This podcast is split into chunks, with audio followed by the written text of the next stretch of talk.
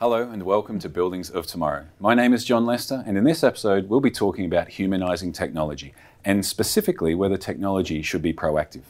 I'm joined today by Franziska Dolak, an innovation manager at Siemens Smart Infrastructure. Franziska, thank you for joining us. Thanks. Humanizing technology, what does this mean?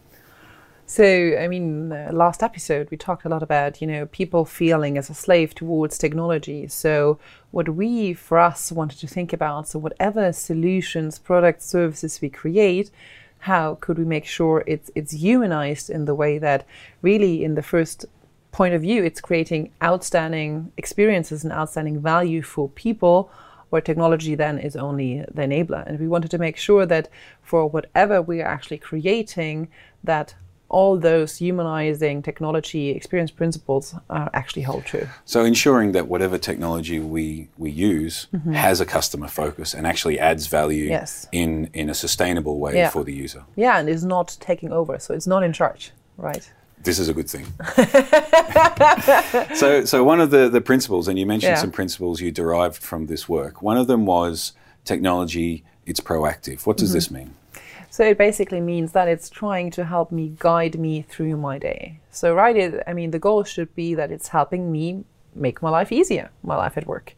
And uh, so we wanted to make sure that we have a system that's really learning through the interaction with me over time. Um, but also making sure it's it's not trying to be smarter than me. So if it gives me a suggestion for something, let's say um, we're having a meeting and we actually see it's running late and the room would actually be available and the system could recognize or ask me, let's say five minutes before the meeting ends, saying, Hey, Franziska, do you want to extend the booking? I could just say yes. So there's someone that's helping me think without having myself have this whole list and being like, Oh, am I forgetting anything?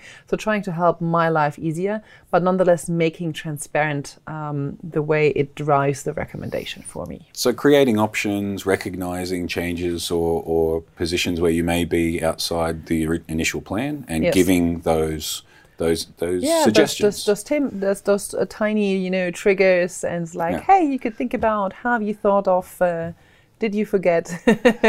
but I assume not telling us what to do.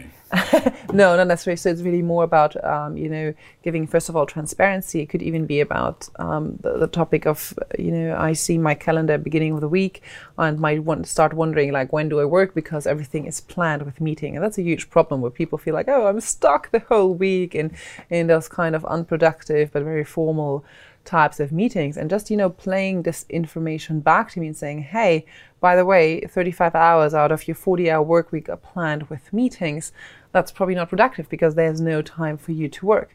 So it can even be just uh, triggering this, being proactive, and you know, giving this information back to me, and then based on that, I can start to act and think about how maybe is there meetings where I don't have to be part of.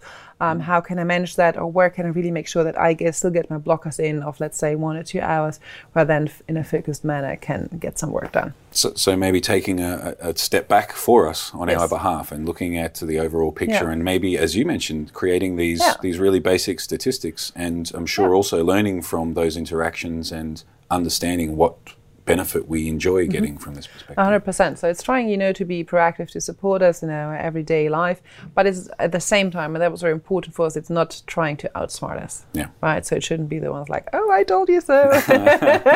this would not be a good thing. no. I don't think people would like that. no, I could understand that this would not be yeah. a positive experience. Yeah. Thank you very much. Thanks. And thank you all for joining us here on Buildings of Tomorrow. Please like, comment, and share this episode, and also ensure to subscribe to us here on this channel. We'll see you again soon.